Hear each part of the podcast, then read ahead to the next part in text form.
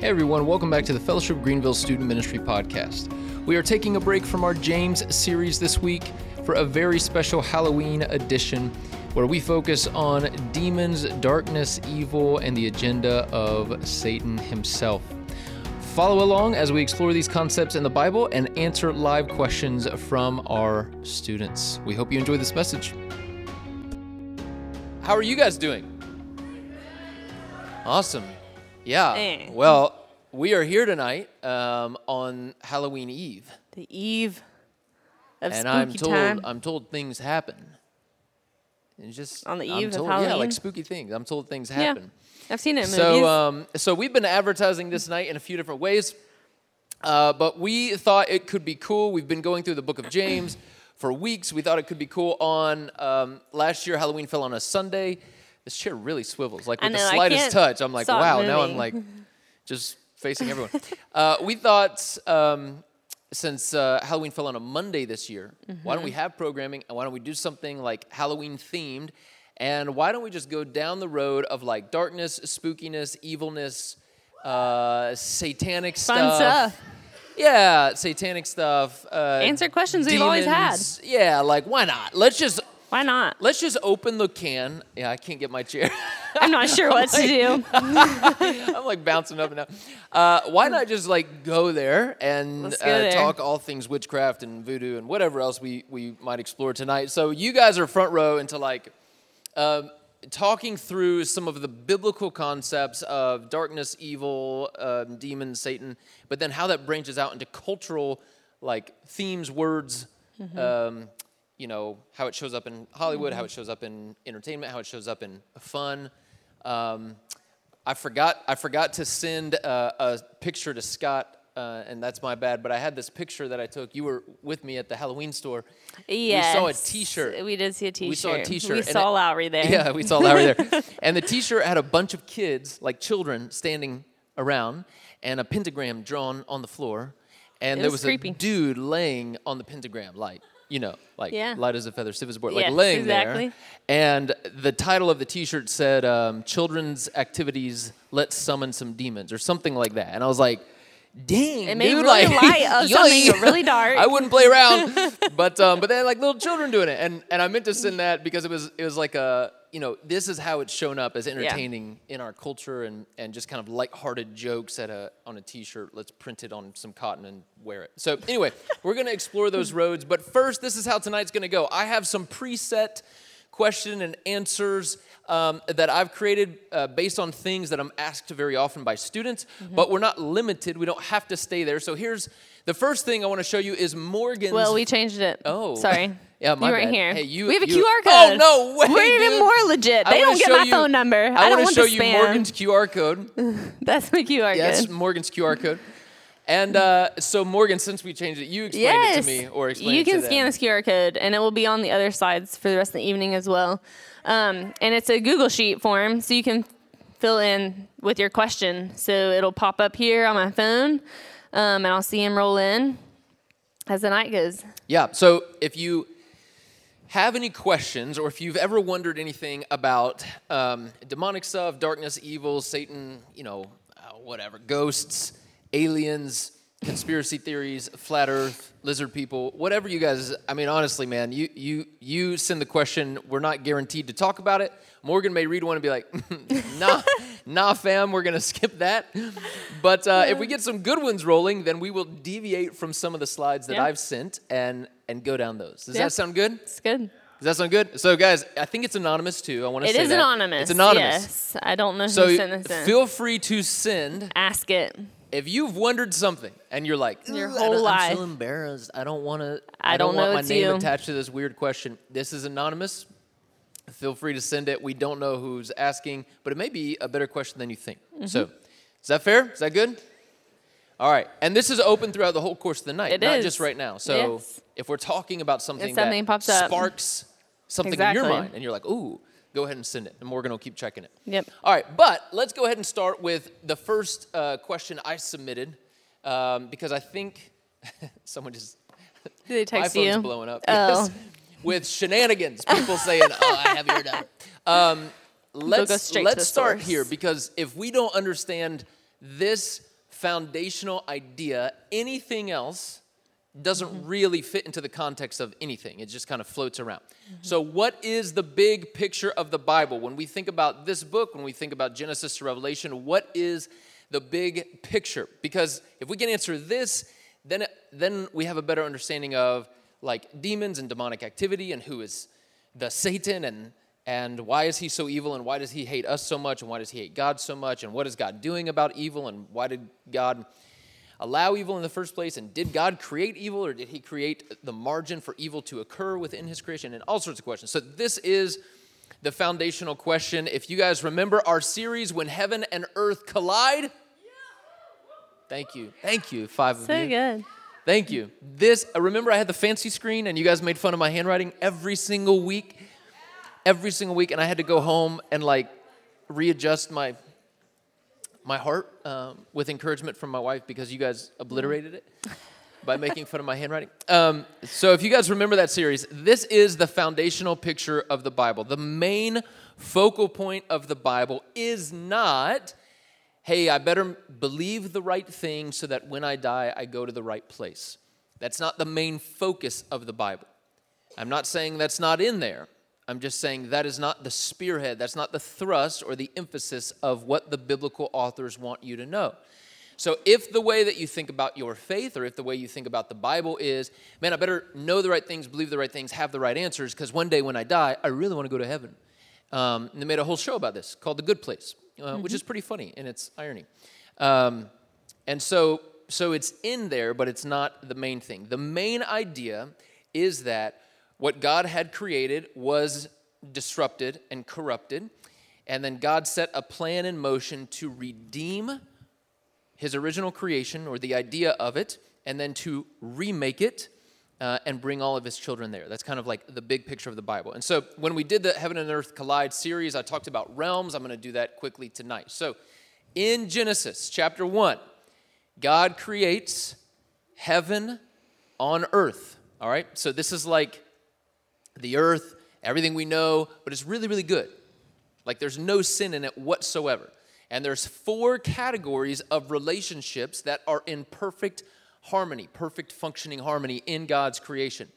Our relationship with our Creator, our relationship with each other, our relationship with creation itself, and our relationship with ourselves. Those four relationships are in perfect harmony in the beginning. Genesis chapter 1, we were never intended to die. All right? So when God created everything, it was heaven on earth. We were in the realm, in the space with God. It was a spiritual and physical place. Adam and Eve were there in perfect harmony with each other, with creation, with themselves, and with God, probably looking around in the skies and seeing what we call angels, like celestial beings. Don't imagine little naked babies with tiny wings playing a harp. That's not the biblical idea of an angel, that's like Renaissance idea of an angel. But God had created everything perfectly, heaven on earth, and we were intended to live with Him forever. But unbeknownst to us, somewhere in the creation process, God made these very, very powerful being called, beings called angels. One of those angels, very powerful angel named Lucifer, decided he did not want to submit to God's authority and wisdom, but would rather be God. And Lucifer launched, initiated, and launched a spiritual rebellion in the heavenly places and convinced a good number of angels to rebel with him. You may ask, how many angels? We don't know. In the book of Revelation, John says he sees a third of the angels fall. Well, a third of how many? We don't know. The Bible says myriads and myriads and myriads of angels were created. We don't know how many that is, but a lot. So there's this rebellion happening in the spiritual realm. And God's like, nah, fam, I'm, I'm chief here. Like, I'm the boss. You, like, this ain't to work. And they are removed from the heavenly place or the, the area of God's throne. Now, in Genesis 3, only a couple of chapters later, we see this character come to the story, and he's not called Satan there, he's just called the serpent. Later, biblical authors say, oh, that was Satan.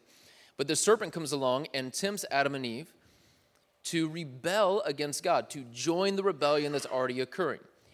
And in so doing, to reach out uh, and essentially grab power and be the ones who define and design what good and evil is instead of submitting to God's authority and wisdom.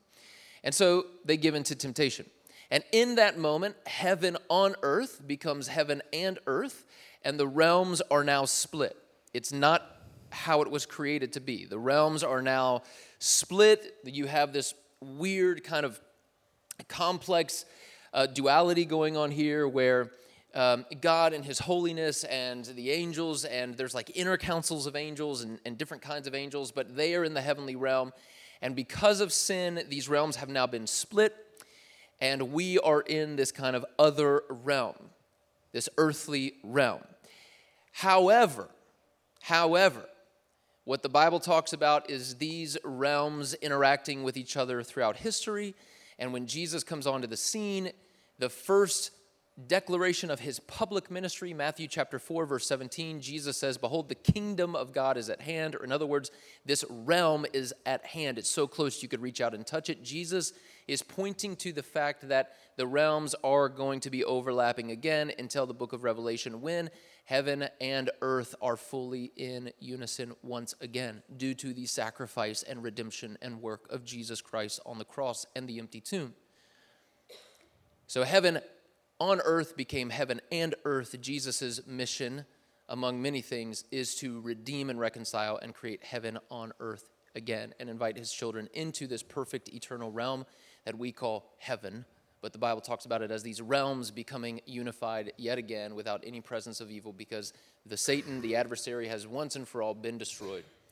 So that's the big picture of the Bible. And it's important we understand that because everything that flows out of the work of demons or the work of Satan or whatever is part of this rebellion in what um, God originally intended.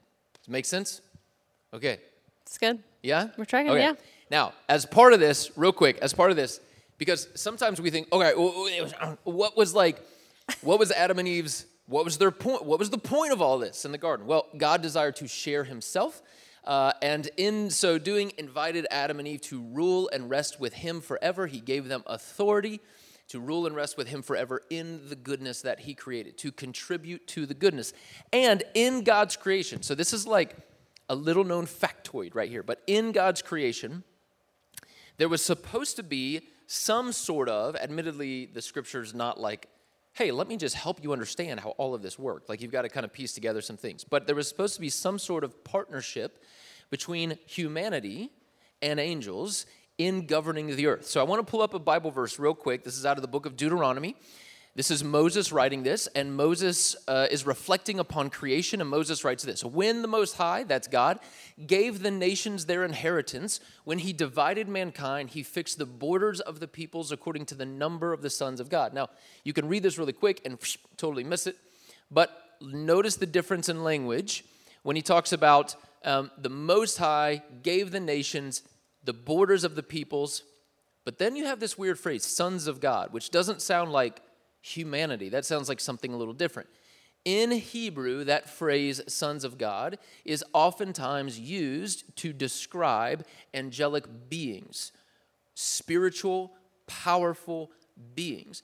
And one of the things Moses is reflecting on is in God's good creation, when he created order and goodness out of the chaos and darkness that we see in Genesis 1, part of God's design was allotting territories to certain angels to help them govern along with humanity for the goodness of God's creation.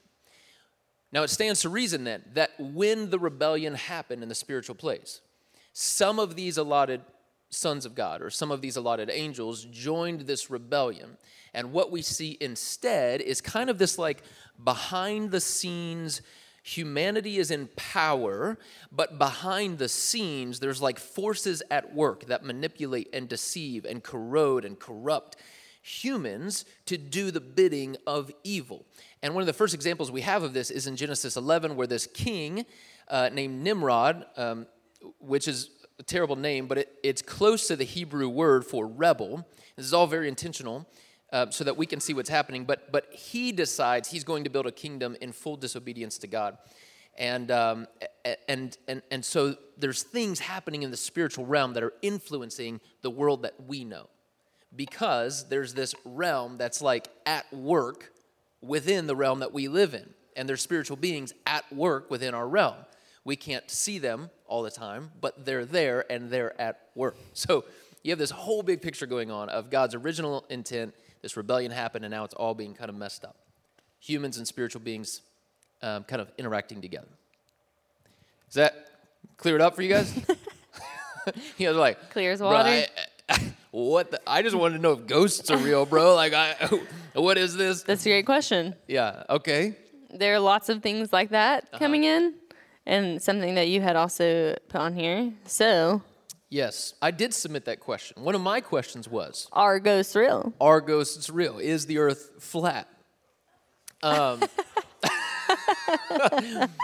well, you see, Well, most people think it's perspective, but actually, if you have a telescope and zoom in on a ship on the horizon, you will be able to see. All right, here we go. So, are ghosts real? It's an interesting question. Let's go there. Have you guys ever wondered this? Have you guys ever seen a ghost? Yes. Wow. Okay. I want to hear that story later. I someone submitted. I saw a ghost. Was that real? I want to hear that story. I do too. Um, you have some? he has some. Yo, fam. Um, so here's the deal. It's a really great, great question. I think, I think humanity is fascinated with uh, supernatural, paranormal. Mm-hmm. Anybody ever watch the show like uh, Paranormal Activity, For or like. Ghost Hunters? I did. Ghost Hunters, or The Search for Bigfoot? Yeah, Bigfoot's out there, man. Keep your eyes open. He actually was at Epic two years ago. I don't know if you guys know that. um, yeah, so we've always been fascinated with like supernatural. Are spirits real? Do they manifest themselves? Do they mess with us? Um, is it all a game? Like, what's the deal? So, honestly, uh, this is trickier than you might think, but also very simple in some ways. I think the concept of ghosts are real. All right. And what I mean by that is when people say that they saw a ghost, like there was this person in my house dressed in like a Confederate Civil War uniform, you know, and I've heard that before. Yeah. It's like, so just to be clear, a soldier from like a couple hundred years ago is just walking around your Hanging out in the living house, room. like in between the drywall. and you just, okay, like, sure. So I think the concept is real. Like, I don't think people are lying for the most part. Um, However, uh, well, let me say this too. There's an interesting story in Mark chapter 6 where this is where Jesus walks on water. You guys familiar with this story? It's one of the most famous stories in the whole uh, New Testament where Jesus defies H2O and walks on water. The disciples have had a sleepless night. They're fatigued, they're exhausted, and Jesus is walking on the sea in the midst of a storm. The disciples are already kind of peaked in fear, and they see this figure out on the water. Now, we know because Mark chapter 6 tells us the exact time that this happened, that it's between the hours of 3 a.m. and 6 a.m. So, how are they able to see Jesus? Two logical answers. One, for whatever reason, Jesus is not only walking on water, but he decides to glow as well. Like in the middle of the night, they just see this thing out there that's glowing. I don't know. Another logical answer is it's a storm, lightning is hitting, hmm. every now and then this thing's like lighting up. And they see this, this figure out on the waves who would be culturally wearing a, a robe. It's kind of blowing. Like they see this white figure out there. And in the Bible, the disciples are terrified and they shout out, It's a ghost! So I bring that story up just to say that ghosts are not an American concept, it's not a new concept. This is a very ancient concept. The idea of spirits lingering here on earth can be found through many civilizations thousands of years prior to us. So it's not a new concept. We've just kind of like made an entertainment uh, culture out of it. So are ghosts real? I don't. I don't think in the way that we think. When we think of ghosts, we think of somebody died and their spirit is just lingering. It's like in the in between. It hasn't moved on. So I think this book is the plumb line for truth, and one of the things that the Bible teaches is to be absent from the body, is to be present with Jesus. It teaches that um, when we die, there seems to be some sense of immediacy to our soul going to its final destination. Uh, the soul is a very real concept. It's not just like, you know, spiritual jargon. It's a very real thing, biblically speaking.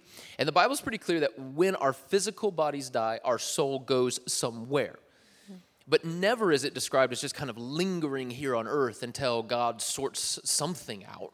Like, oh, I missed one. Sorry. Let me get, like, it's just never described that way.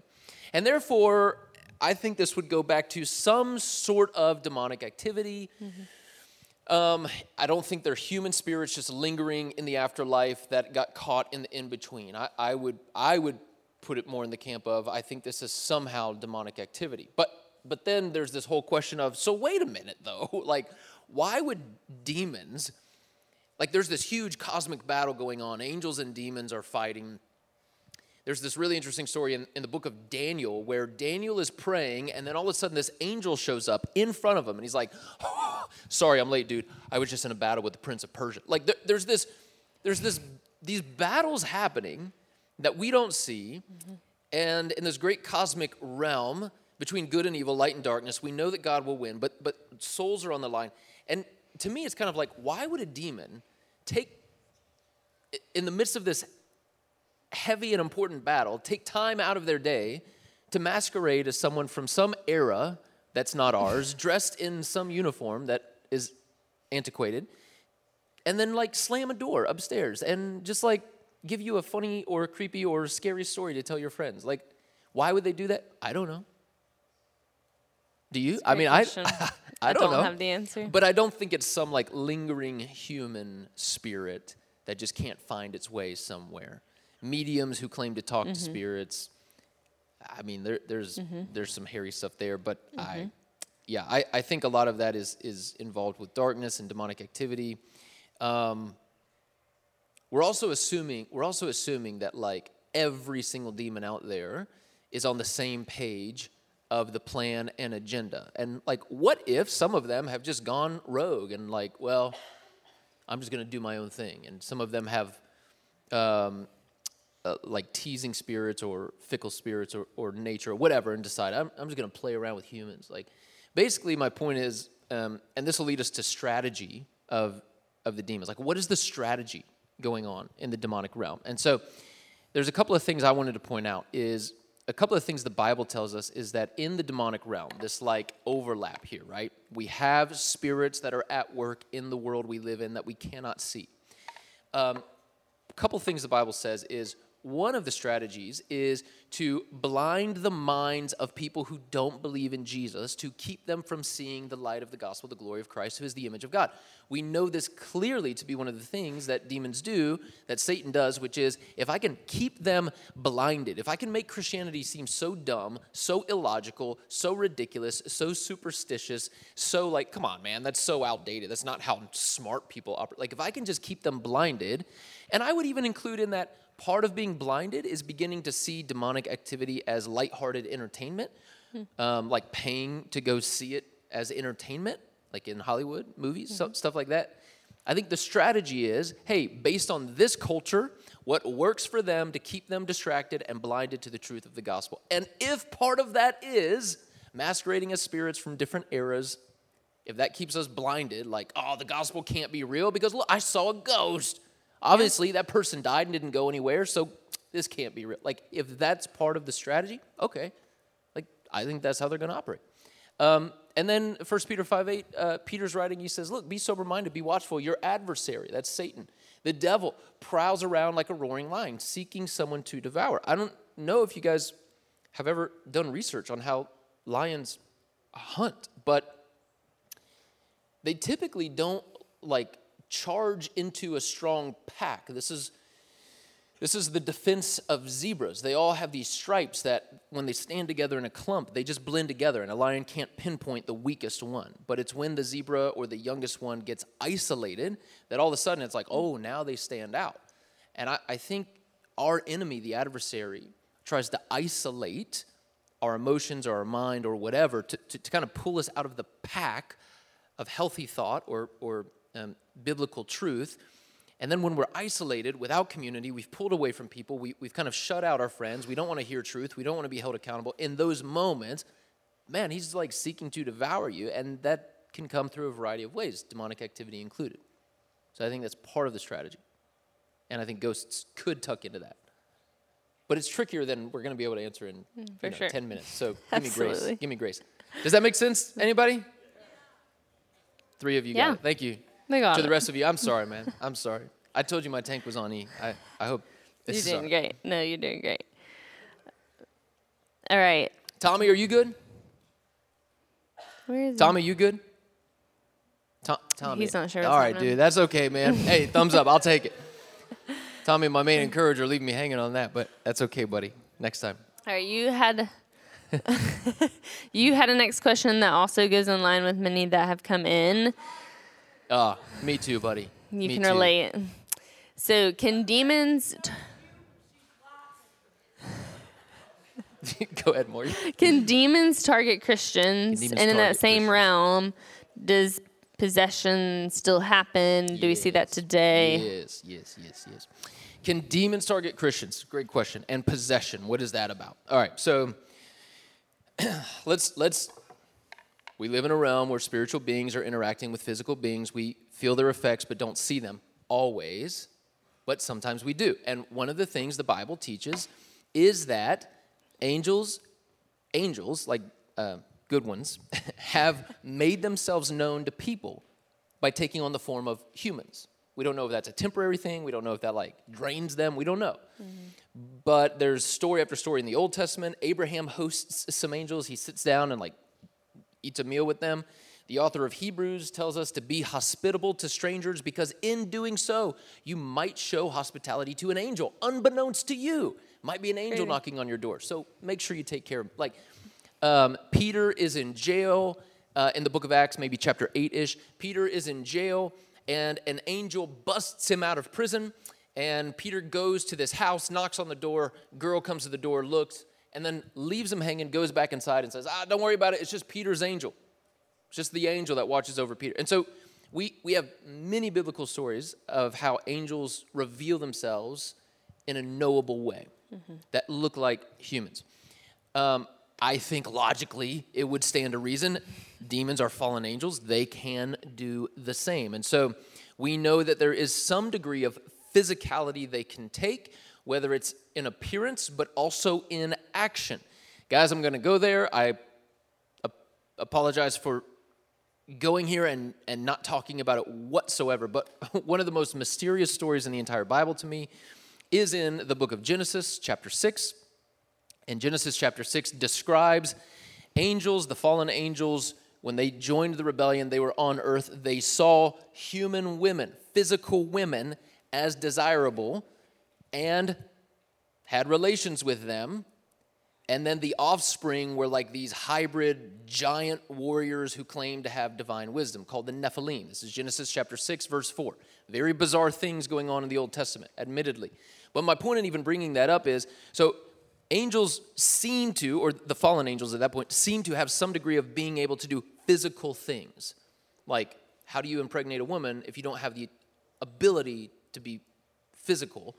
Um, with your your body. Did that happen post fall? Like, there's just so many questions around this. But my point of bringing all that up is, um, we live in a spiritual realm where, or we live in a realm where spiritual beings interact with physical beings, usually unbeknownst to us behind the scenes. But every now and then they do show up. One of the ways they show up is through possession. And so sometimes these evil spirits will take up residence in a human vessel. The question might be, well, wait a minute, wait a minute. Uh, are we okay? Like, yo, fam, like I don't want to, I don't want to be possessed. I don't either. So, I think Christians, those who say Jesus is my Lord, I follow Him, um, I follow Yahweh. One of the promises of the Bible that's repeated over and over and over again is that we have been filled with the Spirit of the living God. The entire presence of God is within us. This theme of us being a dwelling place for the Spirit goes all the way through the Bible.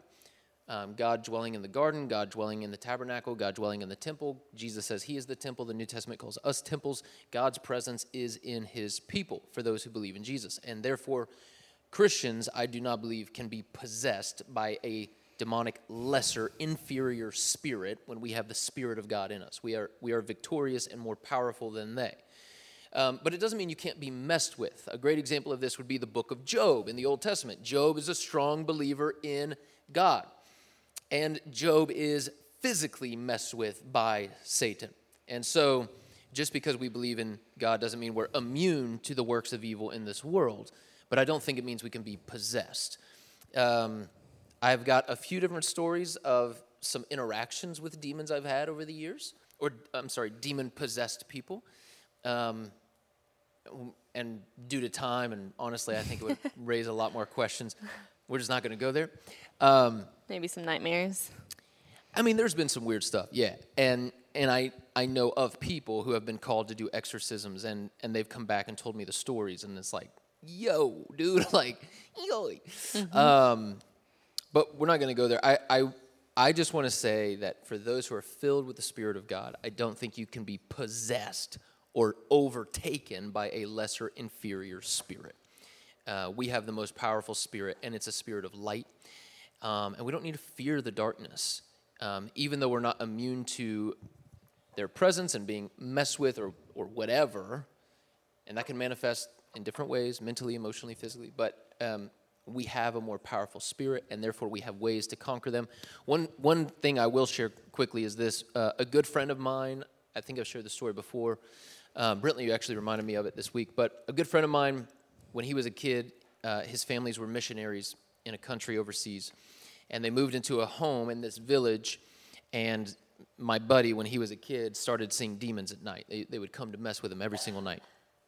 And as you can imagine, like he's a kid, probably in elementary school, maybe close to middle school, he was terrified. He's mm-hmm. like, oh my gosh, like there's these gremlin looking things oh. talking to me and messing with me every night. And so he would tell his parents about it, and his parents began to ask around, and the villagers was like, "Oh yeah, our bad. We forgot to tell you the house you live in oh. belonged to the witch doctor before he moved, um, so there's probably some lingering darkness.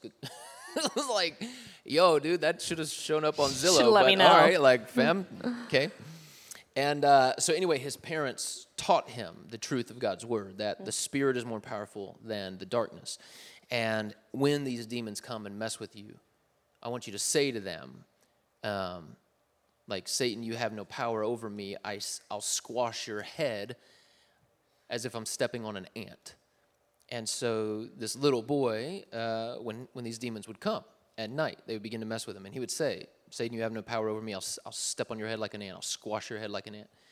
And, uh, and they stopped messing with him. Um, we have authority mm-hmm. in the name of Jesus, power by the Spirit of Jesus um, over the dark uh, spirits of this world um, because Jesus has the final authority. And so we don't need to fear them, uh, but we also don't need to be foolish and naive about the fact that they are real and they exist and they have an agenda, and it is to disrupt God's good creation, mess with us, blind us, prey on us. Mm-hmm. Um, but I don't think we can be possessed. Yeah. That's good. Yeah. So I want you to touch more about on Jesus. Aliens, flat Earth. Maybe in a minute, okay. but Jesus being inside of us, because there was a question yeah. about is Jesus Christ really inside of me? Because that sounds whack. It yeah. does sound crazy. Hey. Hey, it I sounds crazy. So is Jesus Christ really inside? I love me? the honesty. Do you know that the government, man, they've released a lot Tell of me. stuff about aliens over the past they couple have. years. COVID hit, and everyone's attention was on COVID and all sorts of like, oh man, is this whole thing like, you know, the pandemic and blah blah blah. Like everyone's attention was on this thing, and the government knew it too. They were like, "Oh, if we are going to release confidential now's information about extraterrestrial beings, now's the time." So 2020, man, they were slipping out all sorts of stuff about like, "Yeah, we've had aliens," like, and no one even picked it up because everyone's so focused on this other thing. Um, yeah, but that's not the question. Okay, um, is Jesus inside of us? Because mm-hmm. that sounds whack. Mm-hmm. Uh, I mean, the obvious answer. Like you, are asking a pastor who believes the word of God. So, yes, is is my simple answer is mm-hmm. Jesus inside of us. But let me um, let me meet you where you're at and agree that that does sound whack. And you know mm-hmm. why it sounds whack? Because that truth is almost it is too good to be true, and yet it's true. Um, when you read the Genesis account, the way that Genesis is written is that God all powerful being who is love and light itself, created everything we know, could have easily, easily, kind of like when you have a little ant colony in your room in the in the plexiglass, you know, between two pieces of plexiglass, and you can watch them like work. God could have easily created it and been like, uh, "I'm dipping, y'all. I'll come back like once a year. Hey, Christmas is gonna be lit."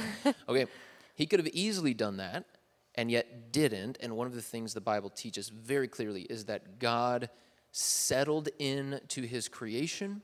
His spirit settled into his creation to be with his people. That's Genesis 1. Like the message of the Bible is God's spirit has always desired to be with his people. We messed it up by joining the rebellion. Hmm. But the Bible, time and time and time again, talks about God's spirit dwelling with his people, God's spirit dwelling with his people. And when Jesus comes in the New Testament, God in the flesh, he spends a few years with, with these men and women, and one of the last things that he tells them, this is John 14, one of the last things he tells them is, I'm sending another. And the disciples are like, oh, we, we, but we want you. And, and, and Jesus is actually teaching that, that this other that we call the Spirit, this is the better system. Like, in other words, in other words, this isn't like second best. This isn't like, oh, first string quarterback got injured. Let's, uh, who do we got? Third string. Okay, let's put him in.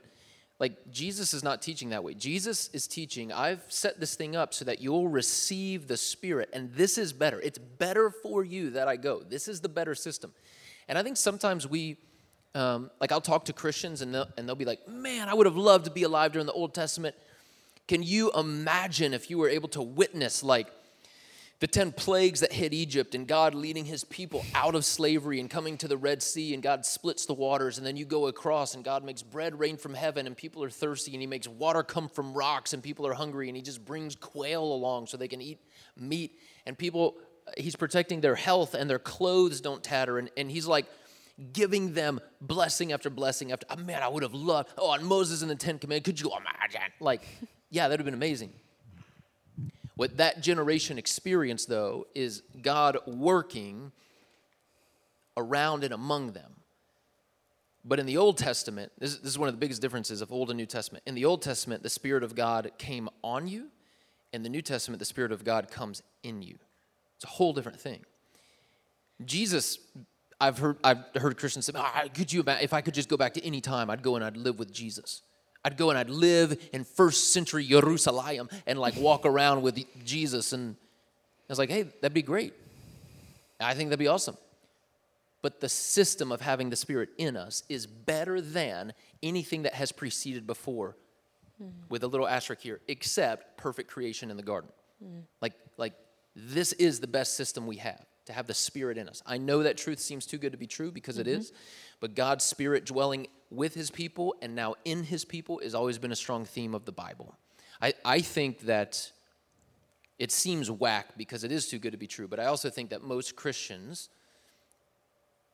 have not even scratched the surface of the potential of what that could mean for our spirituality and our humanity if we actually began to take that truth serious, like I have the Spirit in me, what does that mean?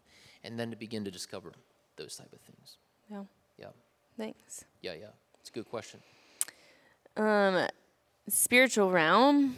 Realm. S- realm. Realm. Realm. What's the word? Realm. I don't know. Moving on. Okay. and spirit. Let's skip that question. no, no, no. And spiritual warfare so, how much does spiritual warfare have an effect on my daily life? Every day, all day. When I sin, yes. Is there a demon forcing me to ah, do that? That's a great question. That's a great question. No. Uh, no. So again, we. I just want to keep beating this drum because it's so important to understand. We live in a world. We live in a realm that is physical and we look around and we see tangible physical, and yet spiritual beings are at work and at play within those realms. Okay. We joined the rebellion back in Genesis chapter 3. Mm-hmm. Now, you may say, oh, I wasn't there. Okay, I, I know. but, but the effect of that rebellion is, is upon you. Like, we are born as rebels to a holy God. And one of the things that I taught on in the book of James, hello, is this chapter 1, verse 12. Actually, let me say verse 13. Let no one say when he's tempted, I'm being tempted by God, for God cannot be tempted with evil, and he himself tempts no one. But each person is tempted when he is lured and enticed by his own desire. The desire, when it has conceived, gives birth to sin, and sin, when it's fully grown, brings forth death. One of the things that James eh, teaches, and this is not the only place in the Bible, but because we're going through the letter, it's very fresh on my mind. One of the things that James teaches is when you sin, it's not just because there is some demon behind the scenes with like a puppeteering thing and you're like, oh, no, I don't want to click that on my computer. Oh, man, demon. Like, it's not, that's not what's going on. Because you're a rebel, you have a desire to rebel against a holy God.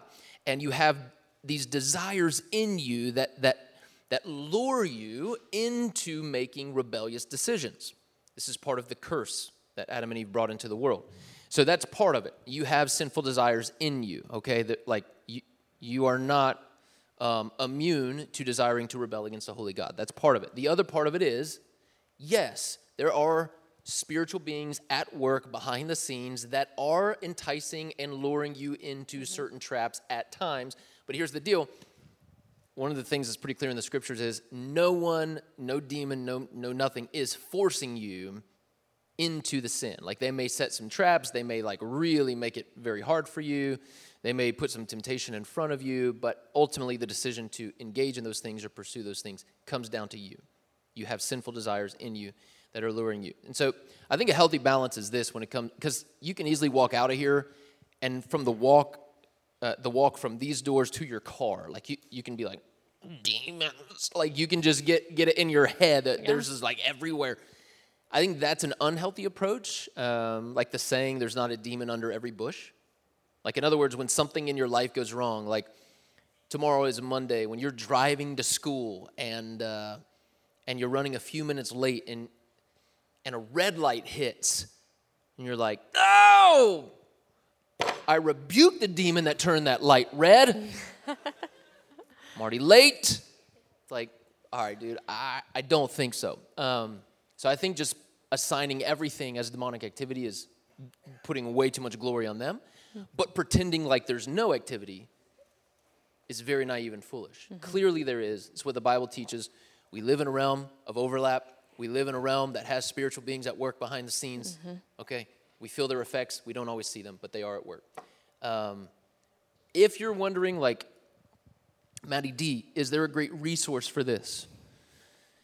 I'll tell you, my first exposure to understanding, better understanding the workings of the demonic realm. It's a fictional book, admittedly. It's it's like not it's not real, but it's a pretty good um, pretty good insight into what might be happening. Uh, C.S. Lewis, one of the best thinkers of our time, wrote a book called The Screwtape Letters. Yes, sir. And uh, which sounds like a really like bad mm-hmm. book, like Screwtape, like. um, he wrote a he wrote a book called The Screwtape Letters, and the book is a fictional. Hear me, it's fictional, but it's like a what if account of a superior demon is training this underling demon who happens to be his nephew. And their assignment is this gentleman who lives in Britain. And the superior demon is writing letters. His name's Screwtape. Uh, he's writing letters helping this young and inexperienced demon figure out strategy of oh okay you're having a hard time tempting him in this way. This is what you need to do. You need to come at it like this because humans and especially men of his age are likely to succumb to this kind of pressure. And so then the, the younger demon will write back and say hey here's how it went i did what you said interesting it took a turn and, the, and, and so it's just this back and forth where cs lewis sits down and says you know what if demons did have a network of communication. And what if they were strategizing on specific humans? And what if, like, it's just a really cool book. It's a really cool take. Um, so if you've never, like, engaged in this kind of thinking before, I think that's a great starting point, especially because it's fictional and it's kind of like lighthearted. Uh, it's not lighthearted. It's kind of like, because it's fictional, you can kind of approach it with a sense of like, okay, this yes. isn't a real person, right? Yes. So, all right, let's do one more question, and then I've got I've got like a closing idea. That's great. So Anytime it, they submit it, a question, it flies me back up to the top. Oh, so um, yes. Make it like the best. Don't one. submit one. Make it the best one on there. Oh goodness. Um, let's see. Y'all, Making it fly Aliens, around. I mean, there are those questions because Is there you an ice wall mentioned that's preventing us from discovering the other 13 continents? Like, that's the question on An everyone's ice mind. wall? Is there a hole in Antarctica where these like giant things live? and the dude from World War II discovered it and then was mysteriously killed. Like, right. Some of you guys are like, man, he knows a lot about this conspiracy theory for someone who keeps making fun of him. Okay. I want it to be good. I mean, they're all good. Okay. Yeah.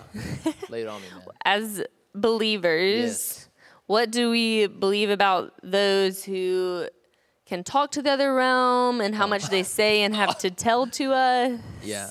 Mediums? Mediums. Yeah. Don't do it. Don't do it. Don't Can't- engage in it. Don't do it. There's scripture on that.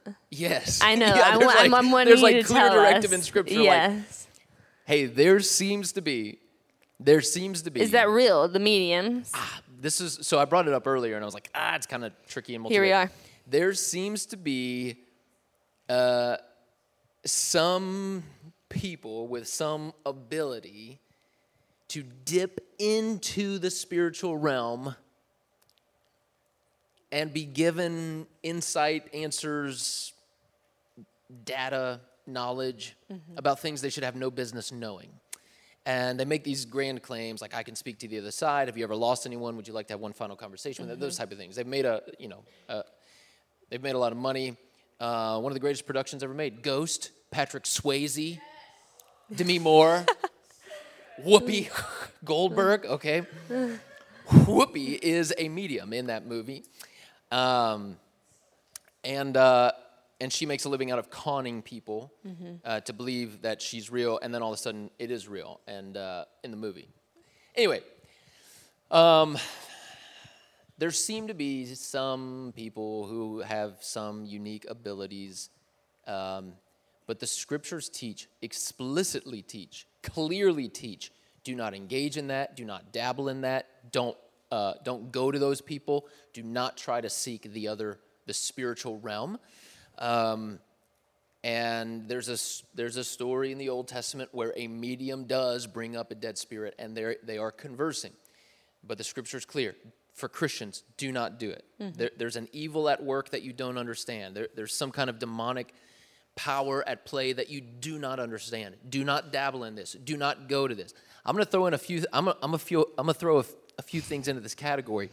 But anytime we try to like access spirits to get answers or like help us or whatever, I think we are looking at the Spirit of God within us and saying, You don't provide answers that I want. You don't provide wisdom that I need.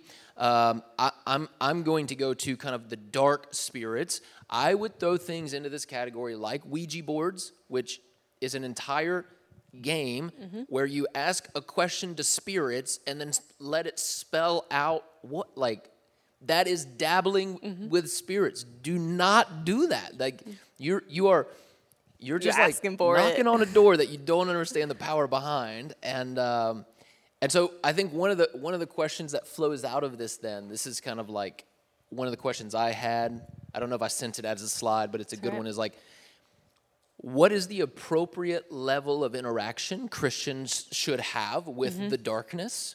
Mm-hmm. And what I mean by that is like, I have a personal conviction. This is just Maddie D's conviction. I'm not trying to guilt trip anybody in this room. This is just Maddie D. You hear me? Maddie D. Okay, it's just Maddie D. And this is not a guilt trip. I have a personal conviction. I don't watch like I don't watch movies that highlight uh, paranormal activity or horror movies like Slash 'Em Up, Kill 'Em, Saw 17. I just don't. I just don't dabble with it, man. Um, for me personally, that's a personal conviction. But I know Christians, Jesus loving, God fearing Christians who are like, I love those movies. I'm like, all right, fam. like, to me, that's in a category of uh, uh, kind of a Romans 14, like, I'm convicted about it, you're not. Let's agree to disagree on that.